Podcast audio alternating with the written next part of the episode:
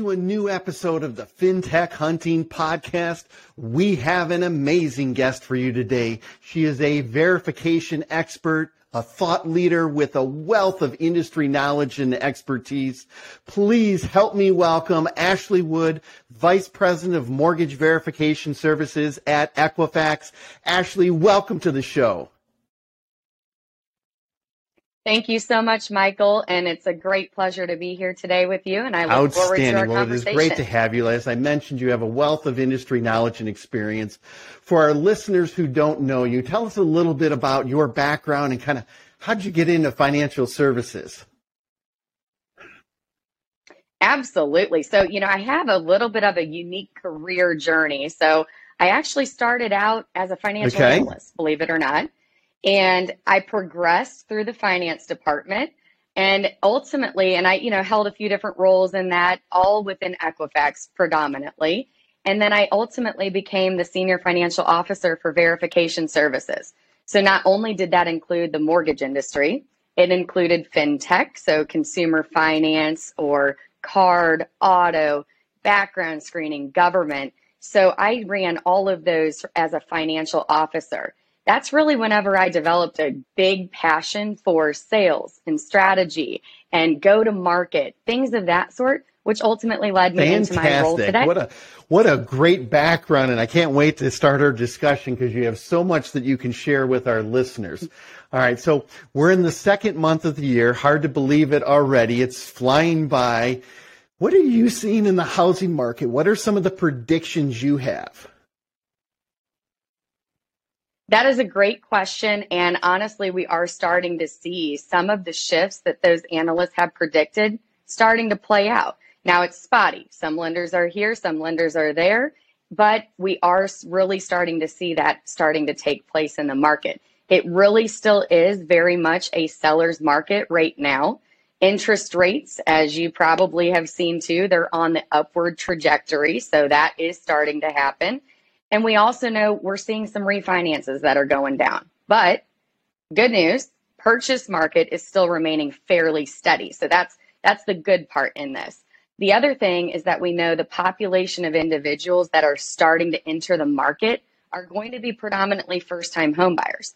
That's that's the big buzz out there right now. What are we going to do? How are we going to look at that?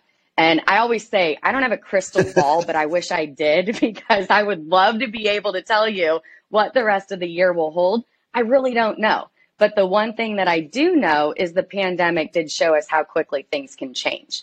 And the other thing with that is that as this ma- macro environment continues to shift, you know, we need to make sure that we are focused on the more digital transactions and cloud based technology driven lending. That's a huge component as to how the lenders will remain agile, even if these market headwinds start to come and really take hold. Borrower expectations, you think about the population of those first time homebuyers, they're also aligned with this very much digital lending concept. So, flexibility, speed, efficiency, all critical and key. And lenders may feel some a little bit more pressure to meet all of these borrower expectations of this more efficient, seamless, and secure origination process, or they may risk losing those borrowers. Oh, you bring up so many good points, and I'm going to dive into the tech in a little bit more in a second. But you know, we're talking about the market. Mm-hmm. You look at all the different economists. You know, some are predicting that refis will dry up by about 60 percent. New purchase market is going to increase 30%. Like you said, I don't have a crystal ball either, and I don't think they do, right? They- They're taking their best Yes. guess. What we do know is refis are going to shrink and we know that the purchase market should increase. Now, we don't know if those two are going to offset, if the market's going to constrict. But I want to go into, as we talked about, it, most people are saying there's going to be less volume this year than there was in 2021. And you started to touch upon it, mm-hmm. but I want to dive a little bit deeper. So what can lenders do then to leverage these new lending models and how can they use data so that they're more competitive? Because today's market is going to be more competitive. You've got those shrinking market and origination volumes. What can they do? It's a great question. And Michael, really the key will be for lenders to layer the traditional credit score with other sources of data for decisioning. So in this market, lenders should want all the facts before making a loan decision. Quality data is available and it's from a variety of sources. You have automated income and employment that's direct from employers. You have consumer permission data such as bank account level information. And we're also aware of new data surrounding past rental history. So the combination of trusted data really does create the strongest and most reliable basis for assessing that risk when originating that loan. While credit reports, you know, they're going to remain a strong indicator of credit history, of course, but past financial reliability, so using current income and employment, will give that more complete picture for the loan applicant's financial stability. And so the good news is that many lenders are already taking advantage of this Instant income and employment through the work number has been available for lenders for over 20 years. And in 2021, yeah, it's crazy, right? And, and in 2021, lenders helped nearly 22 million consumers secure a mortgage or home equity loan with the use of Equifax data. And that does include the real time income and employment information from the work number database. And so this year, you know, lenders may want to put their sights on those first time home buyers, like I was mentioning earlier. And just to put it into perspective, we know about 4.7 million in this is the population consensus is in that age bracket of where they will become a first time home buyer entering that space over the next few years. So lenders are really going to need to start paying attention to this because that will end up being their target market. And this millennial generation, they really want to solidify their place in the American economy and leveraging in, income and employment verification and other data solutions like those offered by Equifax will become ever more important. They're a very unique group and you know they have different demands and preferences from well, different I think generations. Those direct data sources help significantly. Not only do you get better quality mm-hmm. data, mm-hmm. it also helps streamline processes like you talked about in this new digital realm I, have mentioned it a number of times on this podcast, but there's the Amazon effect, right? I mean, I order a book, and if I don't Correct. get it by tomorrow, I'm kind of pissed off. Right. I mean, like, like where is it? You mean where I don't have it? I mean, I'm leaving on vacation tomorrow, or I'm going on a business trip, and I want to make sure that I have it. So that expectation mm-hmm. for the consumer doesn't just end with consumer goods and buying on Amazon. They want to know, well, why didn't my lender get back to me quicker? Why do I have to submit all of this data? That's why can't right. you pull the data from these other sources? So I love how you're talking about the importance of data and leveraging that data intelligence to make a better and a more transparent and a more seamless borrower experience. Absolutely. It's more than what I say. It's more than a there you go. number.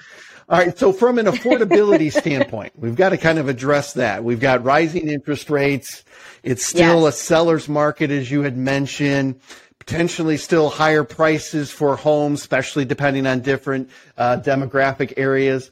You know, what does that mean for all of these first-time home buyers? I know you said there's going to be more of them, and there's going to be over four million of them, but what are mm-hmm. some of the things that they can do to prepare, and what? How do lenders better serve that target audience? Absolutely. And, you know, given that this is the first time home buyers and they are typically younger, I'd be tone deaf to say that affordability in this market, as it now is, right. isn't a challenge. Affordability will can increasingly be a challenge as those interest rates and prices rise, but remote work may expand search areas. So it could enable these younger buyers to find their first time, their first home sooner than they may have otherwise. And so, from a lender's perspective, as these home prices continue to rise, the loan amounts are also rising. So, jumbo loan sizes are bigger than what they have been before. So, trusted income and employment data will help ensure employment and history meets the loan, the level of the loan being assessed and needed for that first time home buyer. But also, you know, one other thing, lenders shouldn't assume that a lower credit score informs whether or not a borrower can afford a home it's a new world. You know, nationwide increases in salary, new ways to work, side jobs, gig work, etc. Those are just some of the reasons why lenders may want to look beyond a traditional credit score. And so for this group, usually this younger population, as we've alluded to, they may not have the strongest credit scores, but from an income perspective, they can afford to pay a mortgage.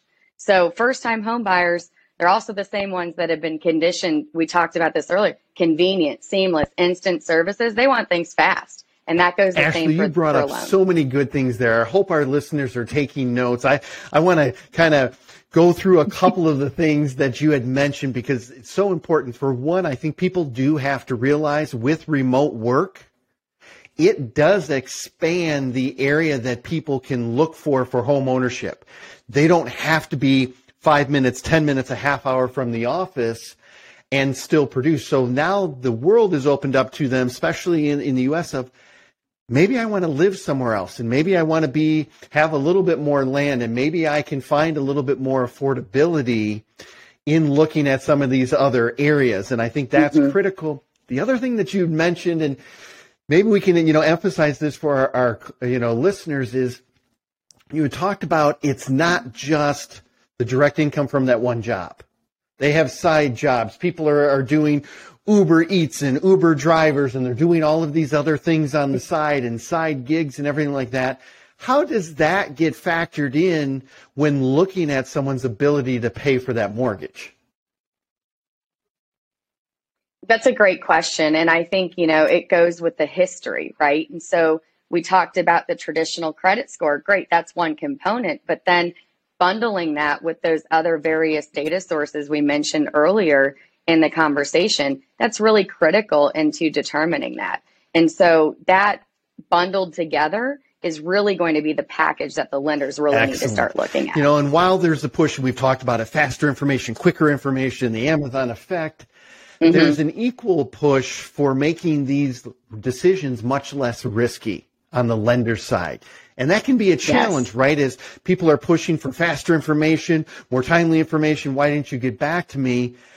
What can lenders do and how do they work with uh, individuals on that credit side so that they're receiving monthly loan information immediately? But how do the lenders navigate those challenging waters to speed of access to information, but also quality to make those good informed and less risky decisions?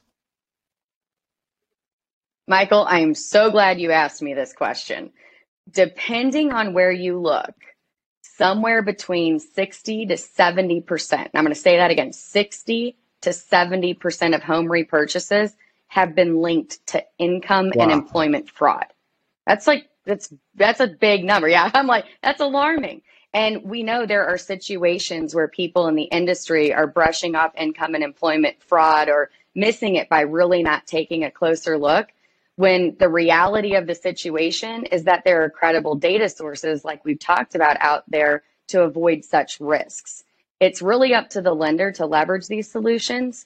And, you know, Michael, I speak a lot with lenders. And just as an example, just last week, I helped a lender client uncover fraudulent and bogus employer data within their portfolio. It really wasn't a heavy lift on either party to do this either. They provided the necessary information. We were able to validate on our database with a short period of time. And really, that's the beauty of cloud plus technology. And the work number data, as we talked about earlier, it's a cloud based solution. Our systems regularly undergo independent review for security controls to help meet those global standards. And it includes various general data security certifications also that we go through, um, you know, from that perspective as well. Lenders, you know, they can get their verification needs without sacrificing customer experience, privacy, or operational efficiency. But what the cloud does do is it not only provides added levels of security, it also enable, enables that quicker time to close and a faster path to revenue. So our income and employment verification solutions they're designed to integrate with all of these digital technologies across many loan origination Well, and let's talk about well. that because, you know, one thing I'm seeing in the industry is I talk mm-hmm. to, like you said, I talk to a lot of lenders myself. I talk to a lot of tech providers. There's a lot of players now trying to enter the verification space. Maybe that's good, maybe that's bad, but you as these lenders very... enter, there's also somewhat of a cautionary tale. What makes the work number different and, and what should people be on the lookout for as so many of these new uh, services emerge?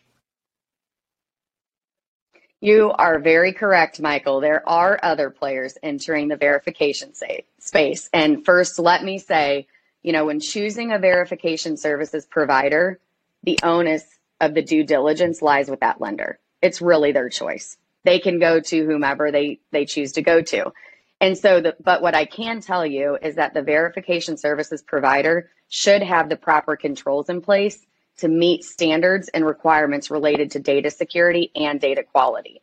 And that is one of the key differentiators for the work number. Our data comes directly from payroll providers and employers. It's updated each pay cycle, and we empower our clients with a variety of products to get the data they need for their spe- specific use case in the industry. Consumer permission data through bank credentials is not a bad way to verify income and employment, but you know, frankly, automated data through the work number is a better way to verify, my opinion. And through integrations with many loan origination systems and ev- other delivery options, it primarily accomplishes three things. One, you know, it reduces the risk for the lenders and consumers. Two, it doesn't place an undue burden on the applicant or the borrower. And three, it really is just less clunky and a smoother well, process. And you guys overall. have more than a 20 year track record just on that aspect 20 of it. Years. So, I mean, that makes a big difference um, when you can have the stability but still have the innovation and the technology, that I think is what really will impact lenders as they want to meet those speeds for the borrower, the expectations, but more importantly, they've got to do it in a way that is less risky. Like you had mentioned, that 60 to 70%, that number shocks me. So they, huge. They've got yes, to make sure that they're protected while still meeting the needs of the borrowers. They have to go hand in hand. Ashley, great insights. You and I could keep talking for hours. I love your insights and back and forth. What are some of the things you see as predictions for the rest of 2022? What should lenders kind of expect? What do you think is going to take place in the marketplace? I, I think we talked about this at the very start of the of the podcast, right, Michael? But it really is refinances are starting to come down. Purchases they're remaining study. We may start seeing that uptick from what the analysts have predicted, but really just keeping that focus on the digital and how can they really automate their process and make it as frictionless as possible to remain competitive in the market. So those are the few things that I would end with and and leave the audience with. One last with. question, Ashley. If people want to find out more about yes. the work number and really just kind of have a discussion with you or your team on some of the things that we talked about in the podcast today, what's the best way for them to get a hold of you? Of course, going to the worknumber.com, you can go out there and search about all of our solutions and products. Um, I'm also available via LinkedIn, so anyone can connect with me on there. And I'm happy to address any questions through that. Ashley, thank well. you so much for being a guest on this episode of the FinTech Hunting Podcast. Thank you so much, Michael.